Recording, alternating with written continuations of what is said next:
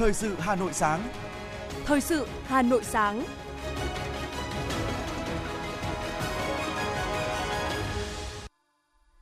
Hồng Hạnh và Thu Trang xin được đồng hành cùng quý thính giả trong 30 phút của chương trình Thời sự sáng nay, thứ tư ngày 21 tháng 9 năm 2022. Những nội dung chính sẽ được đề cập đến trong chương trình. Chủ tịch nước Nguyễn Xuân Phúc tiếp đại sứ Ấn Độ chào từ biệt, kết thúc nhiệm kỳ công tác tại Việt Nam. Hà Nội khen thưởng 50 cá nhân có thành tích xuất sắc trong phong trào thi đua sáng kiến sáng tạo.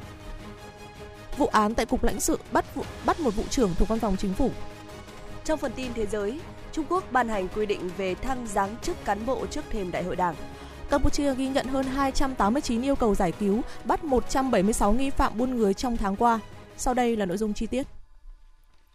Tại phủ chủ tịch, Chủ tịch nước Nguyễn Xuân Phúc đã tiếp đại sứ Ấn Độ Pranay Verma chào từ biệt, kết thúc nhiệm kỳ công tác tại Việt Nam. Chúc mừng đại sứ Ấn Độ kết thúc thành công nhiệm kỳ công tác. Chủ tịch nước Nguyễn Xuân Phúc đánh giá cao những đóng góp tích cực của đại sứ với nhiều hoạt động phong phú, toàn diện thúc đẩy quan hệ hợp tác Việt Nam Ấn Độ trên các lĩnh vực, nhất là trong hai năm dịch Covid-19, đặc biệt là những đóng góp nổi bật của đại sứ trong hoạt động trao đổi đoàn, tổ chức nhiều sự kiện ngoại giao, góp phần củng cố làm sâu sắc quan hệ hai nước – Chủ tịch nước nêu rõ, Việt Nam ủng hộ chính sách, hành động hướng đông và mong Ấn Độ tiếp tục ủng hộ lập trường của ASEAN. Việt Nam về Biển Đông, bảo đảm tự do hàng hải, hàng không, giải quyết hòa bình các tranh chấp theo luật pháp quốc tế, Công ước Liên Hợp Quốc về luật biển năm 1982. Chủ tịch nước tin tưởng dù trên cương vị nào, đại sứ tiếp tục có những đóng góp vun đắp quan hệ Việt Nam Ấn Độ ngày càng phát triển. Đại sứ Pranay Verma trân trọng cảm ơn Chủ tịch nước Nguyễn Xuân Phúc đã dành thời gian tiếp, bày tỏ tình cảm đặc biệt với đất nước, con người Việt Nam, vui mừng quan hệ đối tác chiến lược toàn diện hai nước đã đạt được nhiều thành tựu trên nhiều lĩnh vực. Cho biết lãnh đạo cấp cao Ấn Độ đề cao mối quan hệ với Việt Nam. Đại sứ Ấn Độ cho rằng hai nước cần tiếp tục thúc đẩy quan hệ mạnh mẽ hơn trên nhiều lĩnh vực, chia sẻ giá trị chung trong khát vọng phát triển, tận dụng cơ hội, phát huy tiềm năng, thế mạnh, tăng cường giao lưu nhân dân để gặt hái thêm nhiều thành tựu, ngày càng thịnh vượng trong thời gian tới. Phó Thủ tướng Thường trực Chính phủ Phạm Bình Minh sẽ dẫn đầu đoàn Việt Nam tham dự phiên thảo luận trung cấp khóa 77 Đại hội đồng Liên Hợp Quốc từ ngày hôm nay đến ngày 25 tháng 9 năm 2022 tại trụ sở Liên Hợp Quốc New York, Hoa Kỳ. Theo Bộ trưởng Bộ Ngoại giao Bùi Thanh Sơn, Việt Nam chính thức trở thành thành viên thứ 149 của Liên Hợp Quốc ngày 20 tháng 9 năm 1977. Kể từ đó, Việt Nam luôn là một đối tác tin cậy, là thành viên tích cực và có nhiều đóng góp quan trọng vào thực hiện các sứ mệnh của Liên Hợp Quốc. Trong công cuộc đổi mới, hợp tác giữa Việt Nam và Liên Hợp Quốc phát triển mạnh mẽ, sâu rộng và hiệu quả.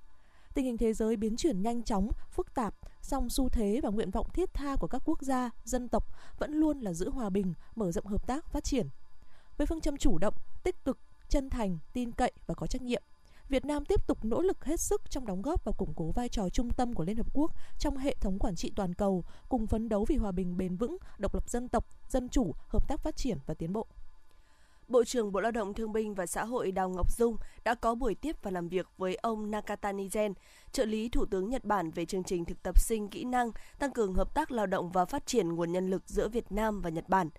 Tại buổi làm việc, Bộ trưởng Bộ Lao động Thương binh và Xã hội Đào Ngọc Dung cho biết, hướng tới dịp kỷ niệm 50 năm thiết lập quan hệ ngoại giao Việt Nam Nhật Bản vào năm 2023, các cơ quan chức năng của Nhật Bản đã và đang ngày càng hợp tác chặt chẽ tới Việt Nam trong việc triển khai nhiều chương trình hiệu quả, trong đó có lĩnh vực hợp tác lao động và phát triển nguồn nhân lực, đạt nhiều kết quả tốt đẹp. Nhân dịp này, Bộ trưởng Đào Ngọc Dung đề nghị Nhật Bản xem xét tiếp tục cải tiến các chương trình tiếp nhận thực tập sinh, chương trình lao động kỹ năng đặc định, đặc biệt là đánh giá lại chương trình tiếp nhận điều dưỡng viên chăm sóc người cao tuổi để tạo điều kiện thuận lợi hơn cho các doanh nghiệp, nghiệp đoàn hai bên trong phối hợp thực hiện. Tiếp thu và ghi nhận những ý kiến, đề nghị của Bộ trưởng Đào Ngọc Dung, ông Nakatani Gen cho biết sẽ nỗ lực xúc tiến để thực hiện những đề xuất này trên cơ sở thống nhất quan điểm, việc thúc đẩy hợp tác lao động và phát triển nguồn nhân lực đã và đang mang lại lợi ích kinh tế, xã hội thiết thực cho cả hai quốc gia.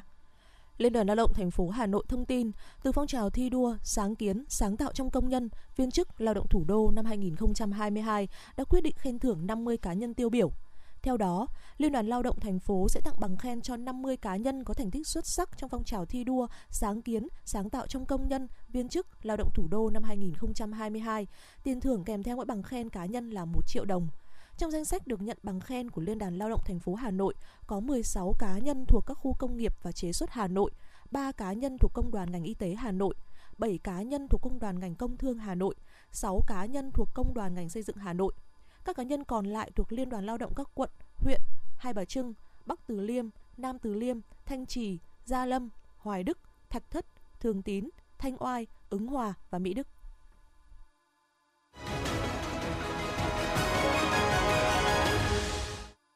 Tiếp theo là một số thông tin kinh tế. Theo Bộ Thông tin và Truyền thông, tính đến tháng 9 năm 2022, chương trình sẽ hỗ trợ doanh nghiệp nhỏ và vừa chuyển đổi số SMEDX đã có 30 doanh nghiệp công nghệ số cung cấp nền tảng tham gia. Đáng chú ý đã có 404.000 doanh nghiệp nhỏ và vừa được tiếp cận và hơn 60.000 doanh nghiệp nhỏ và vừa sử dụng nền tảng của chương trình SMEDX. Ngoài ra, các doanh nghiệp công nghệ số thông qua hỗ trợ các doanh nghiệp trong chương trình đã có bước tăng trưởng đột phá như Misa, OneOffice. Chương trình hỗ trợ các doanh nghiệp nhỏ và vừa chuyển đổi số được Bộ Thông tin và Truyền thông triển khai từ đầu năm 2021. Thông qua chương trình, các doanh nghiệp nhỏ và vừa được tiếp cận và sử dụng miễn phí các nền tảng số xuất sắc do Bộ đánh giá công bố. Điểm đặc biệt của SMEDX là các nền tảng số tham gia đều do doanh nghiệp công nghệ số của Việt Nam phát triển, làm chủ và cung cấp. Do vậy, đây cũng là hoạt động thiết thực để hỗ trợ các doanh nghiệp công nghệ số Việt Nam mở rộng thị trường, tìm kiếm khách hàng có tiềm năng mới. Ngoài các nền tảng số đáp ứng nhu cầu cơ bản của bất kỳ một doanh nghiệp nào như kế toán, thuế, nhân sự, chương trình còn có sự tham gia của các nền tảng số theo ngành lĩnh vực giáo dục, du lịch và thương mại điện tử. Trung tâm khuyến nông Hà Nội vừa tổ chức tọa đàm khuyến nông thúc đẩy sản xuất nông nghiệp theo chuỗi giá trị nhằm lắng nghe, hỗ trợ, đánh giá đúng hiện trạng liên kết chuỗi hiện nay trên địa bàn thành phố và có kiến nghị đề xuất sát thực tế. Giám đốc Trung tâm khuyến nông Hà Nội Vũ Thị Hương cho biết, từ ý kiến của các chuyên gia và nông dân tại tọa đàm, Sở Nông nghiệp và Phát triển Nông thôn sẽ tổng hợp, tiếp thu, tham mưu thành phố để sửa đổi các cơ chế, chính sách để nông nghiệp phát triển và an toàn bền vững hiệu quả hơn, đặc biệt đối với các nhóm hộ và hợp tác xã có tiềm lực về tài chính, quy mô sản xuất, công nghệ chế biến còn yếu.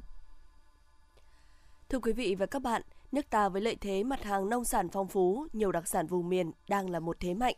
Song để tiêu thụ mặt hàng này được ổn định, bền vững thì yêu cầu đặt ra cho người nông dân, hợp tác xã, doanh nghiệp là phải được trang bị đầy đủ kỹ năng tiêu thụ hàng hóa trên môi trường số, môi trường thương mại điện tử. Sản xuất xuất khẩu nông sản những năm gần đây liên tục tạo nên những kỷ lục mới. Theo đó, thời gian qua, việc mật ong Việt Nam xuất khẩu liên tục sang EU, Mỹ, xoài Sơn La xuất khẩu thành công sang các thị trường khó tính như Anh, Úc, quả vải lục ngạn Bắc Giang được đánh giá rất cao ở Nhật Bản, Pháp – cho thấy những chính sách xây dựng phát triển thương hiệu, xúc tiến tiêu thụ và đặc biệt là việc cung cấp thông tin thị trường cho bà con nông dân đang phát huy tác dụng. Song những kết quả này lại chưa đồng nghĩa với việc phát triển thị trường bền vững, bởi thực tế khó khăn khi tiếp cận nông sản, đặc sản các vùng miền do công nghệ chế biến còn hạn chế, gây khó cho tiêu thụ do thời gian bảo quản ngắn. Cùng với đó, việc tiếp cận đưa sản phẩm nông sản lên sàn thương mại điện tử không hề đơn giản bởi nhận thức của doanh nghiệp với phương thức kinh doanh này còn hạn chế. Bà Đinh Tuyết Nhung, Chủ tịch Liên hiệp Hợp tác xã Nông Dược và Cộng đồng Bắc Cạn nêu thực tế hàng nông sản thì có cái thời gian bảo quản ngắn và đơn vị cũng chưa có được cái hình ảnh cũng như là cái chiến lược kinh doanh để có được một phương án cụ thể tiếp cận đối tượng khách hàng giao dịch với cái sản lượng sản phẩm bán ở trên sàn thương mại điện tử thì chưa được cao. Các cái đơn vị trực tiếp sản xuất của chúng tôi thì rất mong từ phía chính quyền sẽ có những cái biện pháp cụ thể để hỗ trợ các cái đơn vị mà có thể đưa các sản phẩm lên các sàn thương mại điện tử lớn. Để tạo đầu ra ổn định cho các sản phẩm nông sản, cần phải xây dựng được thương hiệu cho sản phẩm, xây dựng hình ảnh doanh nghiệp, Song song đó là quan tâm nhiều hơn đến công nghệ chế biến nông sản cũng như có các chính sách thu hút doanh nghiệp chế biến để nâng cao giá trị nông sản. Đại diện sàn thương mại điện tử postmart.vn, ông Nghiêm Tuấn Anh, Tổng công ty Bưu điện Việt Nam cho biết, thông qua hệ thống logistics, sàn thương mại điện tử của Bưu điện Việt Nam đã có nhiều lô hàng sầu riêng xuất khẩu sang Mỹ, vải thiều sang Nhật Bản, châu Âu, đồng thời cho rằng trong bối cảnh phát triển của thương mại điện tử, việc trang bị kỹ năng ứng xử trên môi trường số cho người nông dân là hết sức quan trọng – Ông Nghiêm Tuấn Anh cho biết. Chúng ta có rất nhiều loại trái cây vô cùng ngon, chất lượng tốt, hoàn toàn có thể xâm nhập chiếm lĩnh những cái thị trường trong nước và quốc tế. Người nông dân ở khu vực miền núi, nông thôn, công nghệ thông tin nó còn chưa được phát triển bằng ở các cái tỉnh thành trung tâm thì cái việc trang bị kỹ năng cho họ chúng tôi coi đấy là cái việc tiên quyết để thành công trong thương mại điện tử. Chúng tôi không chỉ dừng lại ở việc đào tạo người nông dân cách thức đưa sản phẩm lên sàn thương mại điện tử, vận hành gian hàng của họ, trang bị cho họ tất cả các kỹ năng trên môi trường số. Trong nông nghiệp, chuyển đổi số giúp kết nối hàng triệu hộ nông dân với các doanh nghiệp chế biến, thương mại, các doanh nghiệp cung cấp đầu vào cho sản xuất và đặc biệt quan trọng là mở ra kênh tiêu thụ mới giúp rút ngắn khoảng cách giữa người sản xuất và người tiêu dùng, minh bạch hóa các giao dịch thương mại, tạo nên một môi trường kinh doanh nông sản lành mạnh. Bằng việc áp dụng chuyển đổi số trong nông nghiệp, Giờ đây nông dân có thể dễ dàng giới thiệu nguồn gốc, quy trình sản xuất đến với người bán, qua đó mang đến cho người tiêu dùng sự yên tâm tuyệt đối về chất lượng của nông sản. Việc chuyển đổi số thúc đẩy thương mại điện tử đang được xem là một giải pháp hiệu quả cho tương lai nông nghiệp Việt Nam. Đây không chỉ là một xu thế ngắn hạn mà là một hành trình xuyên suốt liền mạch để thay đổi bộ mặt nền nông nghiệp Việt Nam.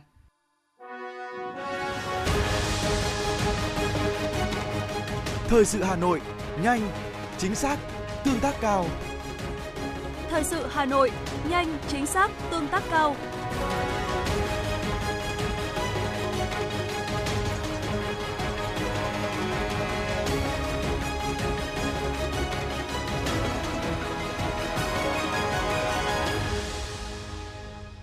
Bản tin phòng chống dịch COVID-19 ngày 20 tháng 9 của Bộ Y tế cho biết có 3.177 ca mắc mới COVID-19, tăng gần 1.400 ca so với ngày 19 tháng 9. Kể từ đầu dịch đến nay, Việt Nam có 11 triệu 463.404 ca nhiễm, đứng thứ 12 trên 227 quốc gia và vùng lãnh thổ. Trong khi so với tỷ lệ số ca nhiễm trên 1 triệu dân, Việt Nam đứng thứ 112 trên 227 quốc gia và vùng lãnh thổ. Bình quân cứ 1 triệu người có 115.470 ca nhiễm.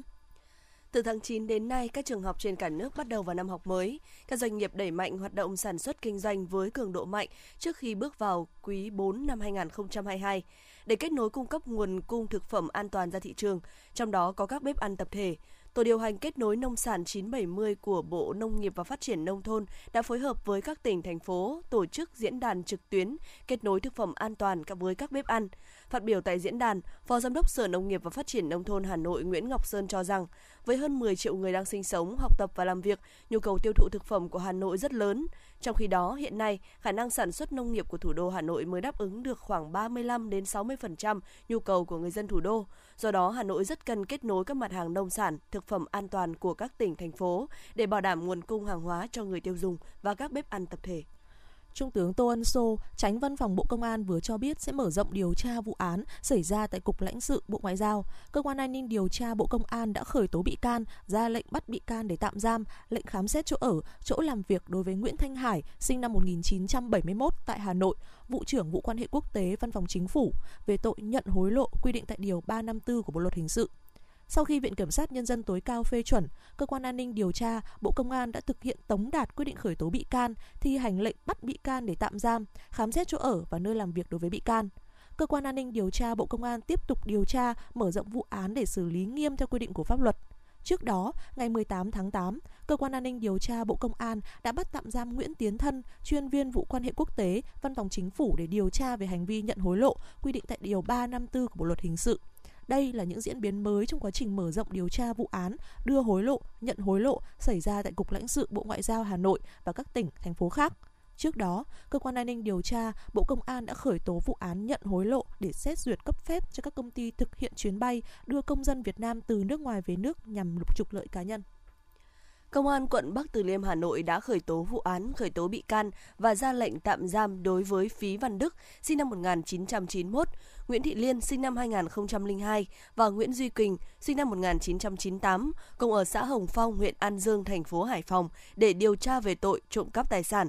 Trước đó vào chiều ngày 29 tháng 5, nhận được tin báo của người dân về việc tại tổ dân phố Ngoại Long 1 có một nam thanh niên biểu hiện nghi vấn trộm cắp tài sản. Tổ công tác tuần tra gần khu vực đó kiểm tra hành chính đã phát hiện trong ba lô của Phí Văn Đức có một điện thoại di động Samsung A30 màu xanh. Đức khai nhận điện thoại này trộm cắp được tại ngõ 132 đường Cầu Diễn vào ngày 28 tháng 5. Tại cơ quan điều tra, Đức khai nhận đã cùng Liên và Quỳnh gây ra 9 vụ trộm máy tính trên địa bàn Hà Nội. Trong số 9 vụ này, riêng vụ ngày 28 tháng 3, Đức đã trộm cắp được 4 chiếc, Hàng ngày Phí Văn Đức cùng bạn gái là Nguyễn Thị Liên và Nguyễn Duy Quỳnh chở nhau đến những khu nhà trọ để hỏi thuê phòng hoặc nói dối với khách đang thuê trọ mình là người mới đến thuê phòng. Sau đó nhờ những người ở khu trọ ra ngoài bê giúp đồ cá nhân rồi nhân cơ hội vào phòng trọ của họ để trộm cắp tài sản. Hiện nay công an quận Bắc Từ Liêm đã thu giữ được 6 máy tính sách tay, đồng thời kêu gọi ai là nạn nhân của những vụ trộm liên hệ cơ quan công an để nhận lại tài sản.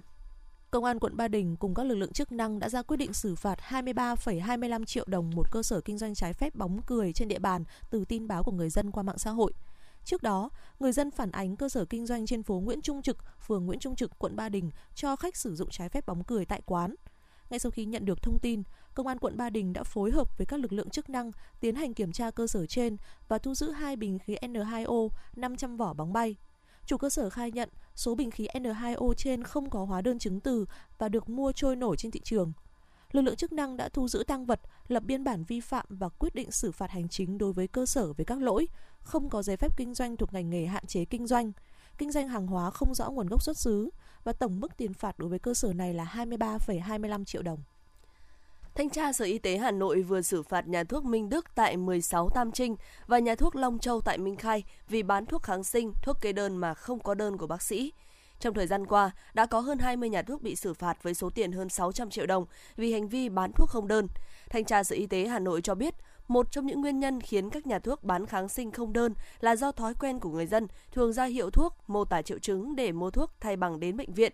Dù biết là sai luật, nhưng các nhà thuốc vẫn bán tư vấn cho người dân để bán thuốc, thu lợi nhuận. Tình trạng bán thuốc không cần đơn của bác sĩ diễn ra tại hầu hết các nhà thuốc. Tuy nhiên, việc xử phạt gặp khó khăn do phải bắt được quả tang nhà thuốc đang bán. Mặt khác, khi bắt quả tang, chủ nhà thuốc cũng đưa ra nhiều lý do cho hành vi sai phạm của mình. Việc nhà thuốc vi phạm và bệnh nhân dùng thuốc tùy tiện sẽ khiến tình trạng kháng kháng sinh ngày càng nghiêm trọng. Liên hoan sân khấu thủ đô lần thứ 5 năm 2022 sẽ diễn ra từ ngày 25 tháng 9 đến ngày 2 tháng 10 với 13 vở diễn của 13 đơn vị nghệ thuật. Các tác phẩm dự liên hoan là những vở diễn được đầu tư và giàn dựng công phu nhằm đem đến cho khán giả trải nghiệm đẹp về nghệ thuật hấp dẫn. Liên hoan mở cửa miễn phí cho công chúng tại nhiều địa điểm sân khấu quen thuộc trên địa bàn Hà Nội như Dạp Đại Nam tại 89 phố Huế, quận Hai Bà Trưng, Nhà hát trèo quân đội số 45 ngõ 126 đường Xuân Đỉnh, Bắc Từ Liêm, Nhà hát quân đội 130 Hồ Tùng Mộng, Cầu Giấy, Dạp Công nhân 42 Tràng Tiền, Hoàn Kiếm, Trường Đại học Văn hóa và Nghệ thuật Quân đội 101 Nguyễn Trí Thanh, Đống Đa, Hà Nội.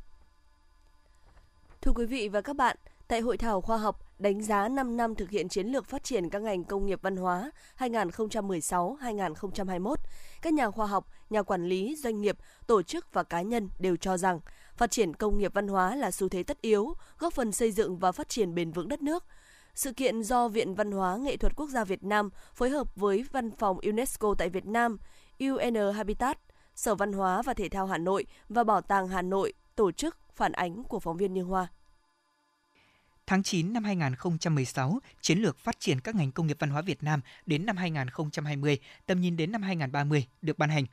Đánh giá về vai trò của chiến lược này, Bộ trưởng Bộ Văn hóa, Thể thao và Du lịch Nguyễn Văn Hùng cho rằng sự ra đời của chiến lược chính là nỗ lực của Việt Nam trong công cuộc đổi mới thể chế nhằm tháo gỡ nút thắt, thay đổi nhận thức để hình thành nên một khung chính sách có khả năng tạo nên sự đổi thay và hội nhập của các ngành công nghiệp văn hóa.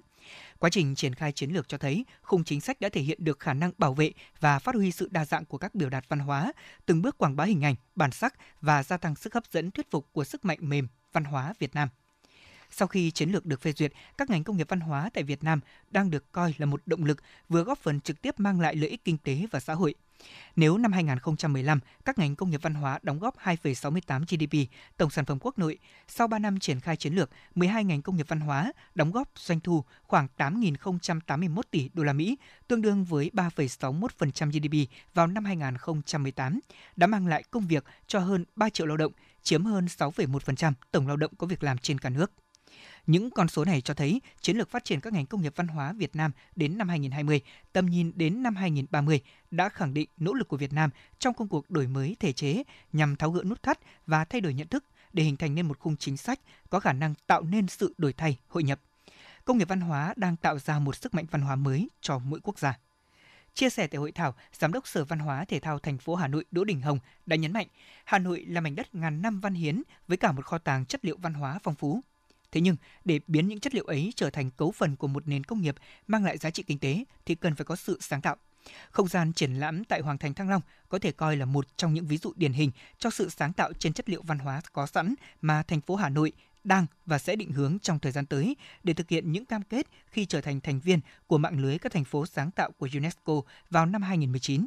Giám đốc Sở Văn hóa Thể thao thành phố Hà Nội Đỗ Đình Hồng nói. Trong này chúng tôi thiết kế trưng bày chỉ một cái thời nghĩa có thời nhà Lý thôi. Nhưng nếu như chúng tôi dùng cái công nghệ mới bây giờ, công nghệ mapping bây giờ chúng tôi có thể đưa tất cả các anh, các chị và các nhà khoa học ở đây có thể hình dung ra được ví dụ như một cái đĩa của ngữ dụng của triều nhà Lý thì sử dụng như thế nào và cái nền văn hóa nó được truyền tải ở đó ra sao thì tất cả những công nghệ đó thì đều đòi hỏi lĩnh vực liên quan đến thiết kế sáng tạo Hội thảo thu hút hơn 50 tham luận là những nghiên cứu đánh giá về thực trạng phát triển của các ngành công nghiệp văn hóa, cơ chế, chính sách và hiệu quả phát huy nguồn lực hiện có, phân tích các mô hình, xu hướng phát triển công nghiệp văn hóa hiệu quả trong nước và trên thế giới như một gợi mở thúc đẩy các ngành công nghiệp văn hóa của Việt Nam đi lên. Đặc biệt, với hai phiên thảo luận gồm bức tranh toàn cảnh và tiêu điểm sáng tạo, các đại biểu tại hội thảo đã trình bày và thảo luận về khuôn khổ chính sách hiện hành, góc nhìn toàn cảnh các ngành công nghiệp văn hóa và sáng tạo, đưa ra những kinh nghiệm quốc tế, các tiêu điểm sáng tạo cho mục tiêu phát triển các ngành công nghiệp văn hóa ở trong nước. Phó giáo sư tiến sĩ Từ Thị Loan, Ủy viên Hội đồng Di sản Quốc gia, đóng góp ý kiến. Tuy nhiên rõ ràng chúng ta thấy là còn rất là nhiều việc chúng ta phải làm và đặc biệt là về phần cơ chế chính sách thì chúng ta đang làm cái luật điện ảnh sửa đổi bổ sung rồi chúng ta đã có ờ, luật sở hữu trí tuệ rồi luật quảng cáo. Tuy nhiên có mấy cái lĩnh vực cái ngành xương sống của các ngành công nghiệp văn hóa là nghệ thuật biểu diễn, là mỹ thuật nhiếp ảnh triển lãm thì hiện nay chúng ta vẫn đang ở dừng ở cái mức nghị định thì cái đấy nó là những cái rào cản rất là lớn để mà chúng ta phát triển các ngành công nghiệp văn hóa. Cái thứ hai là về cái cơ chế huy động được các nguồn lực để mà thực hiện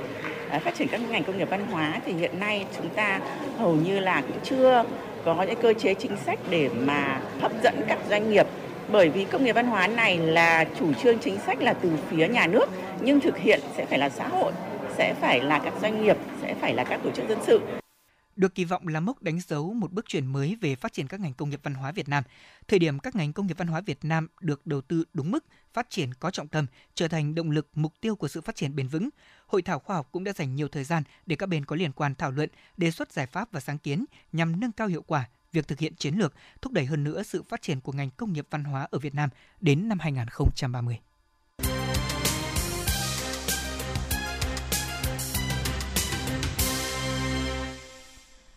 Xin chuyển sang phần tin thế giới. Trước hệ, trước thềm Đại hội 20, Văn phòng Trung ương Đảng Cộng sản Trung Quốc đã ban hành quy định mới, đưa ra những yêu cầu cụ thể trong việc đề bạt và miễn nhiệm cán bộ, trong đó nhấn mạnh thúc đẩy thực hiện việc cán bộ lãnh đạo có thể lên, có thể xuống. Thông báo nêu rõ, quy định mới có ý nghĩa quan trọng trong việc thúc đẩy hình thành môi trường chính trị và định hướng nhân tài – trong đó, những người có năng lực được đưa lên, những người xuất sắc được khen thưởng, những người tầm thường bị đưa xuống và những người kém cỏi bị loại bỏ, nhằm xây dựng một đội ngũ cầm quyền cốt cán có tố chất cao, trung thành, trong sạch và có trách nhiệm. Sau khi Ukraine tiến hành song song hai cuộc phản công lớn tại Kherson và Kharkov, các quan chức NATO và truyền thông phương Tây cho rằng Kiev đã đạt được bước tiến đáng kể và có thể xoay chuyển cục diện chiến trường theo hướng có lợi cho nước này. Theo luận điểm của phương Tây, Tổng thống Nga Putin nhiều khả năng sẽ phải chấp nhận một thỏa thuận hòa bình không đáp ứng các mục tiêu ban đầu của ông là và điều tốt nhất ông có thể hy vọng là một thỏa thuận nhằm khôi phục nguyên trạng, nghĩa là Moscow không giành được vùng lãnh thổ nào, còn Ukraine sẽ không bị ngăn cản gia nhập NATO. Gần 100 người đã thiệt mạng trong các vụ đụng độ giữa tai Tajikistan và Kistan giữa tuần qua. Đây là đợt bùng phát bạo lực tồi tệ nhất trong nhiều năm qua giữa hai quốc gia Trung Á láng giềng. Vừa qua, cơ quan truyền thông của Ủy ban Nhà nước về an ninh quốc gia cũng cho biết nước này và Tajikistan đã ký nghị định thư nhằm giải quyết xung đột vũ trang ở khu vực biên giới. Theo nguồn tin trên, đây là kết quả của các cuộc đàm phán và theo đuổi thực hiện những thỏa thuận đạt được trước đó về ngừng bắn và giảm leo thang tình hình. Sau khi nhóm 7 nước công nghiệp phát triển G7 quyết định áp giá trần với dầu mỏ của Nga vào hồi đầu tháng 9 năm 2022, Australia vừa bày tỏ việc ủng hộ quyết định này và kêu gọi các quốc gia khác có hành động tương tự để hạ giá dầu toàn cầu. Ngoại trưởng Australia Penny Wong nhận định, việc ủng hộ áp mức giá trần đối với dầu mỏ của Nga là nỗ lực của Australia trong việc hạn chế tác động của cuộc xung đột Nga-Ukraine đối với kinh tế thế giới trong lúc gia tăng sức ép để chấm dứt cuộc xung đột. Ngoại trưởng Penny Wong cũng cho hay Australia khuyến khích các nước cũng áp đặt mức giá trần này. Bộ trưởng Bộ Kinh tế Robert Habeck đã tuyên bố mặc dù Nga cắt nguồn cung khí đốt tới châu Âu, Đức có thể vượt qua mùa đông mà không gặp mấy khó khăn khi dự trữ khí đốt của nước này đang trên đà đạt mục tiêu 95% công suất vào tháng 11 tới. Theo ông Robert Habeck, nếu mọi thứ suôn sẻ, chính sách tiết kiệm năng lượng cùng với yếu tố thời tiết may mắn, nước Đức có thể vượt qua mùa đông một cách dễ dàng. Bộ trưởng Tài chính Thái Lan Akhom Thempitaya Pasit cho biết, chính phủ Thái Lan đang tìm cách khắc phục lỗ hổng pháp lý nhằm ngăn chặn hoạt động lừa đảo qua sàn giao dịch ngoại hối Forex. Theo ông Akhom, Ngân hàng Trung ương Thái Lan là cơ quan đầu mối tiếp nhận đơn xin cấp phép kinh doanh ngoại tệ của cá nhân, tổ chức và trình Bộ trưởng Tài chính xem xét phê duyệt. Ngân hàng Trung ương cũng có trách nhiệm giám sát việc trao đổi, kinh doanh ngoại tệ trên thị trường, trong khi Ủy ban Giao dịch Chứng khoán không có thẩm quyền trong hoạt động này. Các đối tượng lừa đảo đã tận dụng lỗ hổng pháp lý này để tiến hành các hoạt động kinh doanh ngoại tệ trực tuyến với nhiều chiêu trò lừa đảo nhằm lôi kéo, dụ dỗ người dân tham gia. Phó Thủ tướng Bộ trưởng Bộ Nội vụ Campuchia ông Sa Kheng cho biết, từ ngày 18 tháng 8 đến ngày 18 tháng 9, Bộ Nội vụ Campuchia đã nhận được tổng cộng 289 yêu cầu giải cứu nạn nhân buôn người. Các yêu cầu này đến từ người thân của các nạn nhân, đại sứ quán và các tổ chức quốc tế. Phó Thủ tướng cho biết, giới chức Campuchia đã bắt giữ 176 nghi phạm thuộc 8 quốc tịch khác nhau liên quan đến hành vi đánh bạc và buôn người trái phép trong vòng một tháng qua. Tuy nhiên, ông không tiết lộ có bao nhiêu nạn nhân đã được giải cứu và bao nhiêu đơn yêu cầu đã được giải quyết tính đến thời điểm hiện tại. Cảnh sát Philippines thông báo đã giải cứu được 29 trẻ em là nạn nhân trong đường dây lạm dụng tình dục trẻ em trực tuyến. Đây là hoạt động mở màn cho cuộc chiến toàn diện chống nạn lạm dụng tình dục trẻ em trực tuyến mà Philippines phát động vào tháng trước, sau khi tình trạng này gia tăng báo động sau đại dịch.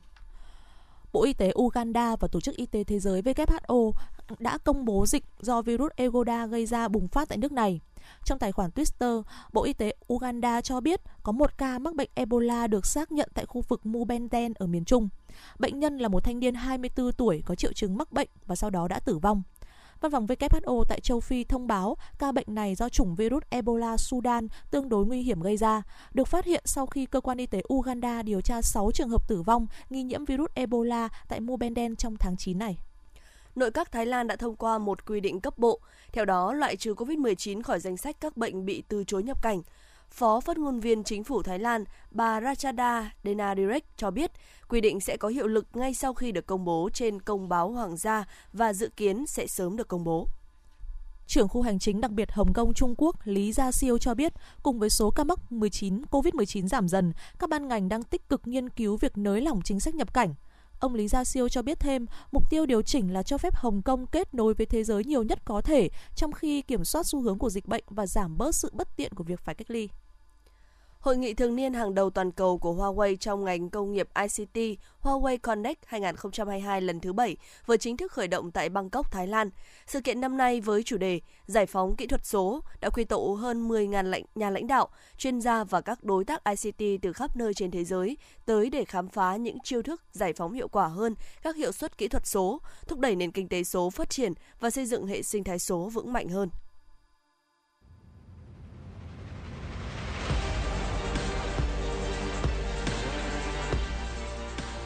Bản tin thể thao.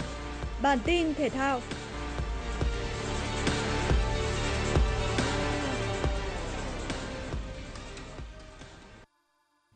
Tại lễ khai mạc tập huấn giám sát trọng tài giữa mùa của giải bóng đá chuyên nghiệp quốc gia năm 2022 khu vực phía Bắc, quyền chủ tịch VFF Trần Quốc Tuấn nhấn mạnh đã có cuộc làm việc với chủ tịch FIFA về kế hoạch đưa VAR về Việt Nam. Cùng với đó, quyền chủ tịch Trần Quốc Tuấn đề nghị ban trọng tài cùng các trọng tài tập trung rút kinh nghiệm nghiêm túc các vấn đề tồn tại giai đoạn vừa qua để làm tốt hơn trong phần còn lại của mùa giải. V-League 2022 đã trải qua 10 vòng đấu và vẫn liên tục chứng kiến hàng loạt vấn đề liên quan đến công tác trọng tài. Gần nhất, ba trọng tài đạt đẳng cấp FIFA hàng đầu Việt Nam gồm Ngô Duy Lân, Hoàng Ngọc Hà và Nguyễn Mạnh Hải đều gặp phải những rắc rối khác nhau ở giải đấu chuyên nghiệp hàng đầu Việt Nam, khiến không ít người hâm mộ thất vọng. Theo tổ chức nghiên cứu bóng đá CIES, câu lạc bộ Manchester United chi nhiều hơn tới 240 triệu đô la Mỹ so với giá trị thị trường thực tế khi chiêu mộ cầu thủ trong một thập kỷ gần đây. Quỷ đỏ thành Manchester đã chi tổng cộng 1,6 tỷ đô la Mỹ để có được sự phục vụ của 33 cầu thủ từ năm 2012, trong khi số cầu thủ này chỉ được định giá tổng cộng là 1,36 tỷ đô la Mỹ. Các thương vụ đắt giá nhất của Manchester United gồm 131 triệu đô la cho Papopa, 108 triệu đô la cho Harry Maguire và 97 triệu đô la cho Anthony.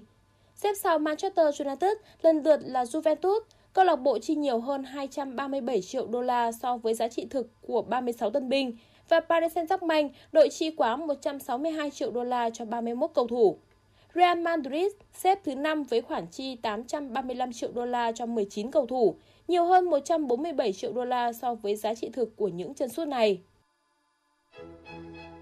Dự báo thời tiết khu vực Hà Nội ngày hôm nay 21 tháng 9, vùng núi Ba Vì Sơn Tây có lúc có mưa rào và rông, đêm có mưa vừa và rông, cao nhất 30 độ, thấp nhất 24 độ. Ngoại thành từ Phúc Thọ tới Hà Đông, ngày có lúc có mưa rào và rông, đêm có mưa vừa và rông, nhiệt độ cao nhất 31 độ, thấp nhất 24 độ. Phía Nam từ Thanh Oai, Thường Tín đến Ứng Hòa, ngày có lúc có mưa rào và rông, đêm có mưa vừa và rông, nhiệt độ cao nhất 31 độ, thấp nhất 24 độ. Khu vực Mê Linh, Đông Anh, Sóc Sơn có lúc có mưa rào và rông, ngày cao nhất 30 độ, đêm có mưa vừa và rông với nhiệt độ thấp nhất 24 độ. Trung tâm thành phố Hà Nội, ngày có lúc có mưa rào và rông, đêm có mưa vừa và rông, nhiệt độ cao nhất 31 độ, thấp nhất 24 độ. Quý vị và các bạn vừa nghe chương trình thời sự của Đài Phát thanh và Truyền hình Hà Nội. Chỉ đạo nội dung Nguyễn Kim Khiêm, chỉ đạo sản xuất Nguyễn Tiến Dũng, tổ chức sản xuất Xuân Luyến, đạo diễn Kim Oanh, phát thanh viên Hồng Hạnh, Thu Trang cùng kỹ thuật viên Duy Anh thực hiện. Hẹn gặp lại quý vị trong chương trình thời sự sau.